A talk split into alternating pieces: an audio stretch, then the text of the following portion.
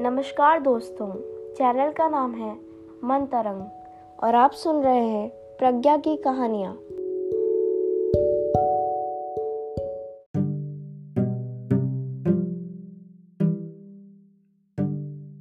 आज के एपिसोड में सुनिए मुंशी प्रेमचंद द्वारा ईद का रमज़ान के पूरे तीस रोज़ों के बाद ईद आई है। कितना मनोहर, कितना सुहावना प्रभाव है। वृक्षों पर अजीब हरियाली है, खेतों में कुछ अजीब रौनक है, आसमान पर कुछ अजीब लालिमा है। आज का सूर्य देखो, कितना प्यारा, कितना शीतल है, यानी संसार को ईद की बधाई दे रहा है। गाँव में कितनी हलचल है, ईदगाह जाने की तैयारियाँ हो रही हैं, किसी के कुर्ते में बटन नहीं है, पड़ोस के घर में सुई धागा लेने दौड़ा जा रहा है, किसी के जूते कड़े हो गए हैं, उनमें तेल डालने के लिए तेली के घर पर भागा जाता है। जल्दी जल्दी बैलों को सानी पानी दे दें। ईदगाह से लौटते लौटते दोपहर हो जाएगी। तीन कोस का पैदल रास्ता, फिर सैकड़ों आदमियों से मिलना, भेंटना। दोपहर के पहले लौटना असंभव है। लड़के सबसे ज़्यादा प्रसन्न हैं। किसी ने एक रोज़ा रखा है, वह भी दोपहर तक। किसी ने वह भी नहीं। लेकिन ईदगाह जाने की खुशी उनके हिस्से की चीज़ है। रोज़े बड़े बूढ़ों के लिए होंगे? इनके लिए तो ईद है। रोज़ ईद का नाम रटते थे, आज वह आ गई। अब जल्दी पड़ी है कि लोग ईद का क्यों नहीं चलते? इन्हें गृहस्थी की चिंताओं से क्या प्रयोजन? सेवैयों के लिए दूध और शक्कर घर में है या नहीं? इनकी बला से, ये तो सेवैयाँ खाएँगे।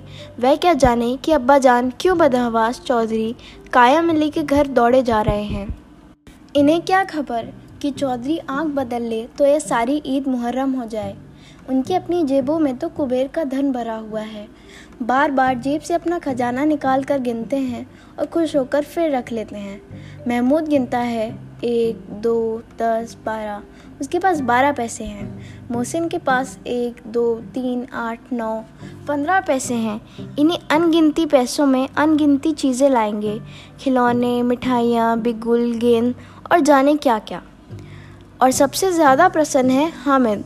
वह चार पाँच साल का गरीब सूरत दुबला पतला लड़का, जिसका बाप गत वर्ष हैजे की भेंट हो गया और माँ ना जाने क्यों पीली होती होती एक दिन मर गई। किसी को पता क्या बीमारी है? कहती तो कौन सुनने वाला था? दिल पर जो कुछ बीतती थी, वह दिल में ही सहती थी और जब न सहा गया तो संसार से विदा हो गई। अब हामिद अपनी बूढ़ी दादी अमीना की गोद में सोता है और उतना ही प्रसन्न है। उसके अब्बा जान रुपए कमाने गए हैं। बहुत सी थैलियाँ लेकर आएँगे। अम्मी जान अल्लाह मियाँ के घर से उसके लिए बड़ी अच्छी अच्छी चीज़ें लाने गई हैं। इसलिए हामिद प्रसन्न है। आशा तो बड़ी चीज़ है, और फिर बच्चों की आशा? उनकी कल्पना तो राय का पर्वत बना लेती है। हामिद के पाँव में जूते नहीं हैं। सिर पर एक पुरानी धुरानी टोपी है, जिसका गोटा काला पड़ गया है। फिर भी वह प्रसन्न है। जब उसके अब्बा जान थैलियाँ और अम्मी जान नियामतें लेकर आएँगी तो वह दिल से अरमान निकाल लेगा। तब देखेगा, मोहसिन, नूरे और सम्मी कहाँ से उतने पैसे निकालेंगे? अब आगे नमीना अपनी कोठरी में बैठी रो रही है। आज ईद का दिन, उसके घर में दाना नहीं। आज आबिद होता तो क्या इसी तरह ईद आती और चली जाती? इस अंधकार और निराशा में पर डूबी जा रही है। किसने बुलाया था इस निगोड़ी ईद को? इस घर में उसका काम नहीं। लेकिन हामिद, उसे किसी के मरने जीने से क्या मतलब? उसके अंदर प्रकाश है, बाहर आशा। विपत्ति अपना सारा दल बल लेकर आए। हामिद की आनंद भरी चितवन उसका विश्वास कर देगी। अमीना का दिल कचोट रहा है। गाँव के बच्चे अपने अपने बाप के साथ जा रहे हैं। हामिद का बाप अमीना के सिवा और कौन है? उसे कैसे अकेले मेले जाने दे? उस भीड़ भाड़ से बच्चा कहीं खो जाए तो क्या हो? नहीं, अमीना उसे यूँ न जाने देगी। नन्ही सी जान, तीन कोस चलेगा कैसे? पैर में छाले पड़ जाएँगे। जूते भी तो नहीं हैं। वे थोड़ी थोड़ी दूर पर उसे गोद में ले लेती, लेकिन यहाँ सेवैयाँ कौन पकाएगा। पैसे होते तो लौटते लौटते सब सामग्री जमा करके चटपट बना लेती। यहाँ तो घंटों चीज़ें जमा करते लगेंगे। मांगे का ही तो भरोसा ठहरा। उस दिन फ़हीमन के कपड़े सिले थे। आठ आने पैसे मिले थे। उस अठन्नी को ईमान की तरह बचाती चली जाती थी इसी ईद के लिए। लेकिन कल ग्वालन सर पर सवार हो गई तो क्या करती? हामिद के लिए कुछ नहीं है तो दो पैसे का दूध तो चाहिए ही। अब तो कुल दो आने पैसे बच रहे हैं। तीन पैसे हामिद की जेब में, पाँच अमीना के बटवे में। यही तो बिसात है, और ईद का त्यौहार, अल्लाह ही बेड़ा पार लगावे। धोबन और नाइन और मेहतारनी और चिड़ियारिन सभी तो आएँगी। सभी को सेवैयाँ चाहिए और थोड़ा किसी को आँखों नहीं लगता। किस किस से मुँह चुराएँगी और मुँह क्यों चुराएँ? साल भर का त्यौहार है, ज़िंदगी खैरियत से रहे, उनकी तकदीर भी तो उसी के साथ है। बच्चों को खुदा सलामत रखे, ये दिन भी कट जाएँगे। गाँव से मेला चला और बच्चों के साथ हामिद भी जा रहा था। कभी सबके सब दौड़कर आगे निकल जाते, फिर किसी पेड़ के नीचे खड़े होकर साथ वालों का इंतज़ार करते। ये लोग क्यों इतना धीरे धीरे चल रहे हैं? हामिद के पैरों में तो जैसे पड़ लग गए हैं। वे कभी थक सकता है? शहर का दामन आ गया। सड़क के दोनों ओर अमीरों के बगीचे हैं। पक्की चार दीवारी बनी हुई है। पेड़ों में आम और लीचियाँ लगी हुई हैं। कभी कभी कोई लड़का कंकड़ी उठाकर आम पर निशान लगाता है। माली अंदर से गाली देता हुआ निकलता है। लड़के वहाँ से फलांग पर हैं। खूब हंस रहे हैं। माली को कैसा उल्लू बनाया? बड़ी बड़ी इमारतें आने लगी हैं। ये अदालत है, ये कॉलेज है, ये क्लब घर है। इतने बड़े कॉलेज में कितने लड़के पढ़ते होंगे? सब लड़के नहीं हैं जी। बड़े बड़े आदमी हैं, सच। बड़ी बड़ी मूछें हैं। इतने बड़े हो गए हैं, अभी तक पढ़ने जाते हैं। ना जाने कब तक पढ़ेंगे। और क्या करें इतना पढ़कर? हामिद के मदरसे में दो तीन बड़े बड़े लड़के हैं। बिल्कुल तीन कौड़ी के। रोज मार खाते हैं, काम से जी चुराने वाले। इस जगह भी इसी तरह के लोग होंगे। और क्या? क्लब घर में जादू होता है। सुना है यहाँ मुर्दों की खोपड़ियाँ दौड़ती हैं और बड़े बड़े तमाशे होते हैं, पर किसी को अंदर नहीं जाने देते। और वहाँ शाम को साहब लोग खेलते हैं। बड़े बड़े आदमी खेलते हैं मुझो दाढ़ी वाले, और मैमें भी खेलती हैं, सच। हमारी अम्मा को ये दे दो, क्या नाम है? बैट। तो उसे पकड़ ही ना सके, घुमाते ही लुढ़क जाए। ग्रामीणों का ये छोटा सा दल अपनी विपन्नता से बेखबर संतोष और धैर्य में मगन चला जा रहा था। बच्चों के लिए नगर की सभी चीज़ें अनोखी थीं। जिस चीज़ की ओर ताकते ताकते ही रह जाते और पीछे से बार बार हॉर्न की आवाज़ होने पर भी न चेतते। हामिद तो मोटर के नीचे जाते जाते बचा। सहसा ईदगाह नज़र आई। ऊपर इमली के घने वृक्षों की छाया है। नीचे पक्का फर्श है, जिस पर जाजम बिछा हुआ है और रोज़ेदारों की पंक्तियाँ एक के पीछे एक न जाने कहाँ तक चली गई हैं। पक्की जगत के नीचे तक, जहाँ जाजम भी नहीं है, नए आने वाले आकर पीछे की कतार में खड़े हो जाते हैं। आगे जगह नहीं है। यहाँ कोई धन और पद नहीं देखता। इस्लाम की निगाह में सब बराबर हैं। इन ग्रामीणों ने भी वज़ू किया और पिछली पंक्ति में खड़े हो गए। कितना सुंदर संचालन है। कितनी सुंदर व्यवस्था। लाखों सिर एक साथ सिजदे में झुक जाते हैं, फिर सबके सब एक साथ खड़े हो जाते हैं। एक साथ झुकते हैं और एक साथ घुटनों के बल बैठ जाते हैं। कई बार यही क्रिया होती है, जैसे बिजली की लाखों बत्तियाँ एक साथ प्रदीप्त हों और एक साथ बुझ जाएँ। और यही क्रम चलता रहा। कितना अपूर्व दृश्य था, जिसकी सामूहिक क्रियाएँ विस्तार और अनंतता से हृदय को श्रद्धा, गर्व और आत्मानंद से भर देती थीं। मानो, भ्रातृत्व का एक सूत्र इन समस्त आत्माओं को एक लड़ी में पिरोए हुए है। नमाज़ खत्म हो गई है। लोग आपस में गले मिल रहे हैं। तब मिठाई और खिलौने की दुकान पर धावा होता है। ग्रामीणों का यह दल इस विषय में बालकों से कम उत्साही नहीं है। यह देखो, हिंडोला है। एक पैसा देकर चढ़ जाओ। कभी आसमान पर जाते हुए मालूम होंगे, कभी ज़मीन पर गिरते हुए। ये चरखी है। लकड़ी के हाथी, घोड़े, ऊँट छड़ों में लटके हुए हैं। एक पैसा देकर बैठ जाओ और पच्चीस चक्रों का मज़ा लो। महमूद और मोहसिन और नूरे और सम्मी इन घोड़ों और ऊँटों पर बैठते हैं। हमें दूर खड़ा है। तीन ही पैसे तो उसके पास हैं। अपने कोष का एक तिहाई जरा सा चक्कर खाने के लिए नहीं दे सकता। सब चरखियों से उतरते हैं। अब खिलौने लेंगे। इधर दुकानों की कतार लगी हुई है। तरह तरह के खिलौने हैं। सिपाही और गुजरिया, राजा और वकील, बिश्ती और धोबिन और साधु। वाह, कितने सुंदर खिलौने हैं। अब बोला ही चाहते हैं। महमूद सिपाही लेता है, खाकी वर्दी और लाल पगड़ी वाला, कंधे पर बंदूक रखे हुए। मालूम होता है, अभी कवायद के चला आ रहा है। मोहसिन को बिश्ती पसंद आया। कमर झुकी हुई है, ऊपर मश रखे हुए है। मश का मुँह एक हाथ में पकड़े हुए है। कितना प्रसन्न है, शायद कोई गीत गा रहा है। बस मश से पानी उड़ेना ही चाहता है। नूरे को वकील से प्रेम है। कैसी विद्वता है उसके मुख पर।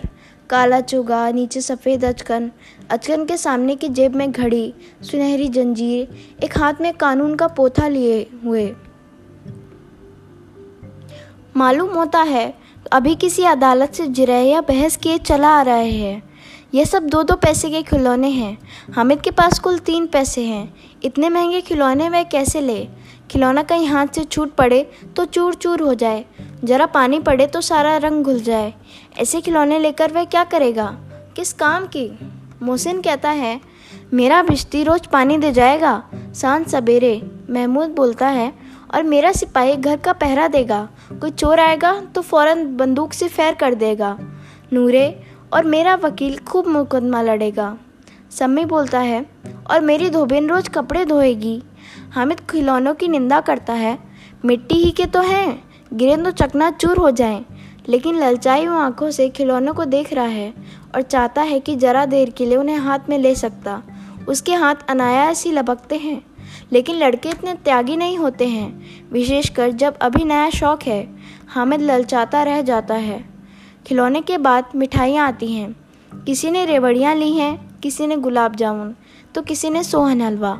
मज़े से खा रहे हैं। हामिद बिरादरी से पृथक है। अभागे के पास तीन पैसे हैं। क्यों नहीं कुछ लेकर खाता? ललचाई आँखों से सबकी ओर देखता है। मोहसिन कहता है, हामिद, रेवड़ी ले जा, कितनी खुशबूदार है। हामिद को संदेह हुआ, ये केवल क्रूर विनोद है। मोहसिन इतना उदार नहीं है, लेकिन यह जानकर भी वह उसके पास जाता है। मोहसिन दोने से एक रिवाड़ी निकाल कर हामिद की ओर बढ़ाता है। हामिद हाथ फैलाता है। मोहसिन रेवड़ी अपने मुँह में रख लेता है। महमूद, नूरे और सम्मी खूब तालियाँ बजा बजा कर हँसते हैं। हामिद खिसिया जाता है। मोहसिन बोलता है अच्छा अब की ज़रूर देंगे हामिद। अल्लाह कसम, ले जाओ। हामिद बोलता है, रखे रहो, क्या मेरे पास पैसे नहीं हैं? तीन ही पैसे तो हैं। तीन पैसे में क्या क्या लोगे? गुलाब जामुन ले जाओ हामिद। मोहसिन बदमाश है। हामिद बोलता है, मिठाई कौन बड़ी नेमत है? किताब में इसकी कितनी बुराइयाँ लिखी हैं? मोहसिन कहता है, लेकिन दिल में कह रहे होगे कि मिले तो खा ले, अपने पैसे क्यों नहीं निकालते? महमूद बोलता है, हम समझते हैं इसकी चालाकी। जब हमारे पैसे खर्च हो जाएँगे तो हमें ललचा ललचा कर खाएगा। मिठाइयों के बाद कुछ दुकानें, लोहे की चीज़ों की, कुछ गिलट और कुछ नकली गहनों की। लड़कों के लिए यहाँ कोई आकर्षण ना था। वे सब आगे बढ़ जाते हैं। हमें लोहे की दुकान पर रुकता है। कई चिमटे रखे हुए हैं। उसे ख्याल आया दादी के पास चिमटा नहीं है। तवे से रोटियाँ उतारती हैं तो हाथ जल जाता है। अगर वह चिमटा ले जाकर दादी को दे दें तो वह कितनी प्रसन्न होंगी। फिर उनकी उंगलियाँ कभी ना जलेंगी। घर में एक काम की चीज़ हो जाएगी। खिलौने से क्या फ़ायदा? व्यर्थ में पैसे खराब होते हैं। ज़रा देर ही तो खुशी होती है। फिर तो खिलौने को कोई आँख उठाकर नहीं देखता। ये तो घर पहुँचते पहुँचते टूट फूट बराबर हो जाएँगे। या छोटे बच्चे जो मेले में नहीं आए हैं, जिद करके ले लेंगे और तोड़ डालेंगे। चिमटा कितने काम की चीज़ है। रोटियाँ तवे से उतार लो, चूल्हे में सेक लो। कोई आग मांगने आए तो चटपट चूल्हे से निकाल कर उसे दे दो। अम्मा बेचारी को कहाँ फुर्सत है कि बाज़ार आए और इतने पैसे ही कहाँ मिलते हैं? रोज़ हाथ जला लेती हैं। हामिद के साथी आगे बढ़ गए हैं। सबील पर सबके सब शरबत पी रहे हैं। देखो, सब कितने लालची हैं। इतनी मिठाइयाँ ली, मुझे किसी ने एक भी ना दी। उस पर कहते हैं, मेरे साथ खेलो, मेरा ये काम करो। अब अगर किसी ने कोई काम करने को कहा तो पूछूँगा, खाए मिठाइयाँ, आप मुँह सड़ेगा, फोड़े फुंसियाँ निकलेंगी, आप ही जबान चटोरी हो जाएगी। तब घर से पैसे चुराएँगे और मार खाएँगे। किताब में झूठी बातें थोड़ी ही लिखी हैं। मेरी जबान क्यों ख़राब होगी? अम्मा चिमटा देखते ही दौड़कर मेरे हाथ से ले लेंगी और कहेंगी, मेरा बच्चा, अम्मा के लिए चिमटा लाया है? कितना अच्छा लड़का है। इन लोगों के खिलौने पर कौन इन्हें दुआएँ देगा? बड़ों की दुआएँ सीधा अल्लाह के दरबार में पहुँचती हैं और तुरंत सुनी जाती हैं, मेरे पास पैसे नहीं हैं। तभी तो मोहसिन और महमूद यूँ मिजाज दिखाते हैं। मैं भी इनसे मिजाज दिखाऊँगा। खेले खिलौने और खाए मिठाइयाँ। मैं नहीं खेलता खिलौने। किसका मिजाज क्यों सहूँ? मैं गरीब सही, किसी ने कुछ मांगने तो नहीं जानता। आखिर अब्बा जान कभी ना कभी आएँगे, अम्मा भी आएँगी ही। फिर इन लोगों से पूछूँगा, कितने खिलौने लोगे? एक एक को टोकरियाँ खिलौने दूँ और दिखा दूँ कि दोस्तों के साथ इस तरह का सलूक किया जाता है। यह नहीं कि एक पैसे की रेवड़ियाँ ली तो चिढ़ा चिढ़ा कर खाने लगे। सबके सब खूब हंसेंगे कि हामिद ने चिमटा लिया है। हंसे, मेरी बला से। उसने दुकानदार से पूछा, ये चिमटा कितने का है? दुकानदार ने उसकी ओर देखा और कोई आदमी साथ ना देखकर कहा, तुम्हारे काम का नहीं है जी। बिकाऊ है कि नहीं? बिकाऊ क्यों नहीं है? और यहाँ क्यों लाल लाए हैं? तो बताते क्यों नहीं? क्या पैसे का है? छः पैसे लगेंगे? हामिद का दिल बैठ गया। ठीक ठीक, पाँच पैसे लगेंगे। लेना हो लो, नहीं चलते बनो। हामिद ने कलेजा मज़बूत करके कहा, तीन पैसे लोगे? ये कहता हुआ वह आगे बढ़ गया कि दुकानदार की घुड़कियाँ ना सुने।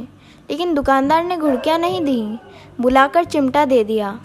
हामिद ने उसे इस तरह कंधे पर रखा, मानो बंदूक है, और शान से अकड़ता हुआ संगियों के पास आया। जरा सुने, सबके सब क्या क्या आलोचनाएँ करते हैं? मोहसिन ने हंसकर कहा, ये चिमटा क्यों लाया पगले? इसे क्या करेगा? हामिद ने चिमटी को ज़मीन पर पटक कर कहा, जरा अपना भिश्ती ज़मीन पर गिरा दो। सारी पसलियाँ चूर चूर हो जाएँ बच्चों की। महमूद बोला तो चिमटा कोई खिलौना है? हामिद कहता, खिलौना क्यों नहीं? अभी कंधे पर रखा, बंदूक हो गई।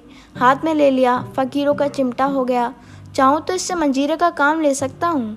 एक चिमटा जमा दूँ तो तुम लोगों के सारे खिलौनों की जान निकल जाए। तुम्हारे खिलौनों ने कितना ही ज़ोर लगाए। मेरे चिमटे का बाल भी बाका नहीं कर सकते। मेरा बहादुर शेर है, चिमटा। सम्मी ने खरीजली ली ली थी। प्रभावित होकर बोला, मेरी खंजरी से बदलोगे? दो आने की है? हामिद ने खंजरी की ओर उपेक्षा से देखा, मेरा चिमटा चाहे तो तुम्हारी खंजरी का पेट फाड़ डाले। बस एक चमड़े की झिल्ली लगा दी ढप ढप बोलने लगी। जरा सा पानी लग जाए तो ख़त्म हो जाए। मेरा बहादुर चिमटा आग में, पानी में, आंधी में, तूफ़ान में बराबर डटा खड़ा सभी को मोहित कर लिया। अब पैसे किसके पास धरे हैं? फिर मेले से दूर निकल आए हैं। नौ कब के बज गए? धूप तेज हो रही है। घर पहुँचने की जल्दी हो रही है। बाप से जिद भी करें तो चिमटा नहीं मिल सकता। हामिद है बड़ा चालाक, इसलिए बदमाश ने अपने पैसे बचा रखे थे। अब बालकों के दो दल हो गए हैं। मोहसिन महमूद सम्मी और नूरे एक तरफ़ हैं। हामिद अकेला दूसरी तरफ़। शास्त्रार्थ हो रहा है।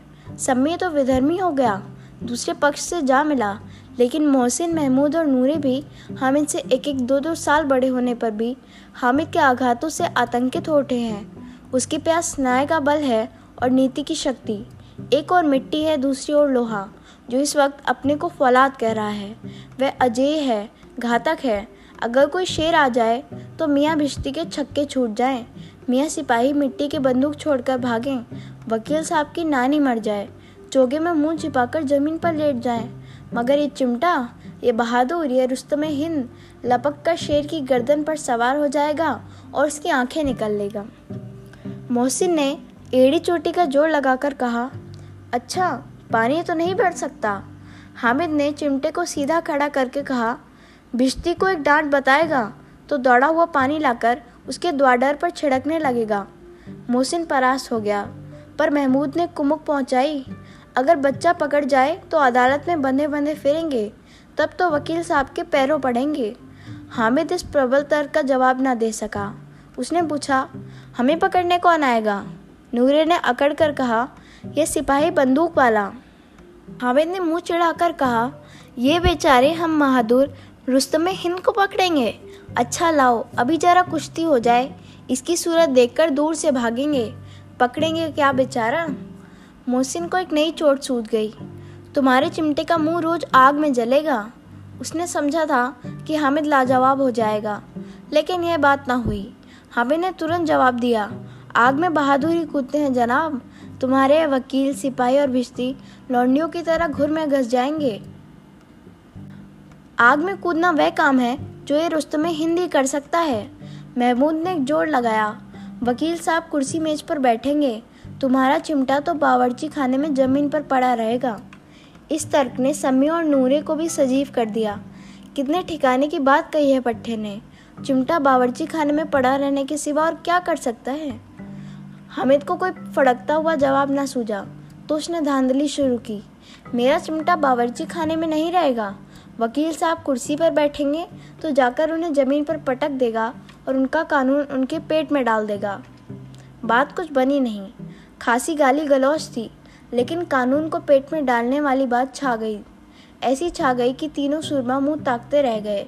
मानो कोई धेलचा कनकौआ किसी गंड वाले कनकौए को काट गया हो। कानून मुँह से बाहर निकलने वाली चीज़ है। उसको पेट के अंदर डाल दिया। जाना बेतु किसी बात हो गई, पर भी कुछ नयापन रखती है। हामिद ने मैदान मार लिया। उसका चिमटा रुस्तम हिंद है। अब इसमें मोहसिन, महमूद, नूरे सम्मी किसी को भी आपत्ति नहीं हो। विजेता को हारने वालों से जो सत्कार मिलना स्वाभाविक है, वह हामिद को भी मिला। औरों ने तीन तीन, चार चार आने पैसे खर्च कर दिए, पर कोई काम की चीज़ ना ले सके। हामिद ने तीन पैसे में रंग जमा लिया। सच ही तो है खिलौनों का क्या भरोसा? टूट फूट जाएँगे। हामिद का चिमटा तो बना रहेगा बरसों। संधि की शर्तें तय होने लगी। मोहसिन ने कहा, जरा अपना चिमटा दो, हम भी देखें। तुम हमारा बिश्ती लेकर देखो। महमूद और नूरे ने भी अपने अपने खिलौने पेश किए। हामिद को इन शर्तों को मानने में कोई आपत्ति ना थी। चिमटा बारी बारी में सबके हाथ में गया और उनके खिलौने बारी बारी से हामिद के हाथ में आए। कितने खूबसूरत खिलौने हैं। हामिद ने हारने वालों के आँसू पोछे। मैं तुम्हें चिढ़ा रहा था। सच, ये चिमटा भला इन खिलौनों की क्या बराबरी करेगा? मालूम होता है, अब बोले अब बोले। लेकिन मोहसिन की पार्टी को इस दिलासे से संतोष नहीं होता। चिमटे का सिक्का खूब बैठ गया है। चिपका हुआ टिकट अब पानी से नहीं छूट रहा। मोहसिन बोला, लेकिन खिलौनों के लिए हमें कोई दुआ तो ना देगा? महमूद ने कहा, दुआ को लिए फिरते हो, उल्टे मार न पड़े। अम्मा ज़रूर कहेंगी कि मेले में यही मिट्टी के खिलौने मिले। हामिद को स्वीकार करना पड़ा कि खिलौनों को देखकर किसी की माँ इतनी खुश ना होंगी, जितनी दादी चिमटे को देखकर होंगी। तीन पैसे ही तो उसे सब कुछ करना था और उन पैसों के इस उपयोग पर पछतावे की बिल्कुल ज़रूरत ना थी। फिर अब तो चिमटा रुस्तम हिंद है और सभी खिलौनों का बादशाह। रास्ते में महमूद को भूख लगी, उसके बाप ने केले खाने को दिए। महमूद ने केवल हामिद को साजी बनाया। उसके अन्य मित्र मुँह ताकते रह गए। यह उस चिमटे का प्रसाद था। ग्यारह बजे गाँव में हलचल मच गई। मेले वाले आ गए। मोहसिन की छोटी बहन ने दौड़कर भिश्ती उसके हाथ से छीन लिया और मारे खुशी के जा उछली। तो मियाँ भिश्ती नीचे आ रहे और सुरलोक से धारे। इस पर भाई बहन में मारपीट हुई। दोनों खूब रोए। उनकी अम्मा यह शोर सुनकर बिगड़ी और दोनों को ऊपर से दो दो चांटे और लगाए। मियाँ नूरे के वकील का अंत। उनके प्रतिष्ठानुकूल इससे ज़्यादा गौरवमय हुआ। वकील ज़मीन पर या ताक पर तो नहीं बैठ सकता। उसकी मर्यादा का विचार तो करना ही होगा। दीवार में खूंटियाँ गाड़ी गईं, उन पर लकड़ी का एक पटरा रखा गया। पटरे पर कागज़ का कालीन बिछाया गया। वकील साहब राजा भोज की भांति सिंहासन पर विराजे। नूरे ने उन्हें पंखा जलना शुरू किया। अदालतों में खसकी टटियाँ और बिजली के पंखे रहते हैं। क्या यहाँ मामूली पंखा भी ना हो? कानून की गर्मी दिमाग पर चढ़ जाएगी कि नहीं? बाँस का पंखा आया और नूरे हवा करने लगा। मालूम नहीं, पंखे की हवा से या पंखे की चोट से वकील साहब स्वर्ग लोक से मृत्यु लोक में आ रहे और उनका माटी का चोला माटी में मिल गया। फिर बड़े ज़ोर शोर से मातम हुआ और वकील साहब की अस्थि घोड़े पर डाल दी गई। अब रहा महमूद का सिपाही। उसे चटपट गाँव का पहरा देने का चार्ज मिल गया। लेकिन पुलिस का सिपाही कोई साधारण व्यक्ति तो नहीं, जो अपने पैरों से चले, वह पालकी पर चलेगा। एक टोकरी आई, उसमें कुछ लाल रंग के फटे पुराने चिथड़े बिछाए गए, जिसमें सिपाही साहब आराम से लेटे। नूरी ने यह टोकरी उठाई और अपने द्वार का चक्कर लगाने लगे। उनके दोनों छोटे भाई सिपाही की तरह छोने वाले, जागते लहो, पुकारते चलते। मगर रात तो अंधेरी ही होनी चाहिए। महमूद को ठोकर लग जाती है। टोकरी उससे हाथ से छूटकर गिर पड़ती है और मियाँ सिपाही अपनी बंदूक लिए ज़मीन पर आ जाते हैं और उनकी एक टांग में विकार आ जाता है। महमूद को आज ज्ञात हुआ कि वह अच्छा डॉक्टर है। उसको ऐसा मरहम मिल गया है जिससे वह टूटी टांग को आनंद फानंद जोड़ सकता है। केवल गुलर का दूध चाहिए। गुलर का दूध आता है। टांग जवाब दे देती है। शल्य क्रिया असफल हुई। तब उसकी दूसरी टांग भी तोड़ दी जाती है। अब कम से कम एक जगह आराम से बैठ तो सकता है। एक टांग से तो ना चल सकता था, ना बैठ सकता था। अब वह सिपाही सन्यासी हो गया है। अपनी जगह पर बैठा बैठा पहरा देता है। कभी कभी देवता भी बन जाता है। उसके सिर का झालरदार साफा खुरस दिया गया है। अब उसका जितना रूपांतर चाहो, कर सकते हो। कभी कभी तो उससे बाट का काम भी लिया जाता है। अब मियाँ हामिद का हाल सुनिए। अमीना उसकी आवाज़ सुनते ही दौड़ी और उसे गोद में उठाकर प्यार करने लगी। साहब उसके हाथ में सहसा उसके हाथ में चिमटा देखकर वह चौंकी। ये चिमटा कहाँ था? मैंने मोल लिया है। क्या पैसे में? तीन पैसे दिए। अमीना ने छाती पीट ली। ये कैसा बेसमझ लड़का है कि दोपहर हुआ, कुछ खाया ना पिया। लाया क्या? चिमटा? सारे मेले में तुझे और कोई चीज़ ना मिली? जो लोहे का चिमटा उठा लाया? हामिद ने अपराधी भाव से कहा। तुम्हारी उंगलियाँ तवे से जल जाती थी, इसलिए मैंने इसे लिया। बुढ़िया का क्रोध तुरंत स्नेह में बदल गया, और स्नेह भी वह नहीं जो प्रगल्भ होता है, और अपनी सारी कसक शब्दों में बिखेर देता है। यह मूक स्नेह था। खूब ठोस, रस और स्वाद से भरा हुआ। बच्चे में कितना त्याग, कितना सद्भाव और कितना विवेक है। दूसरों को खिलौने लेते और मिठाई खाते देखकर इसका मन कितना ललचाया होगा। इतना जब्त इससे हुआ कैसे? वहाँ भी इसे अपनी बुढ़िया दादी की याद बनी रही। अमीना का मन गदगद हो गया।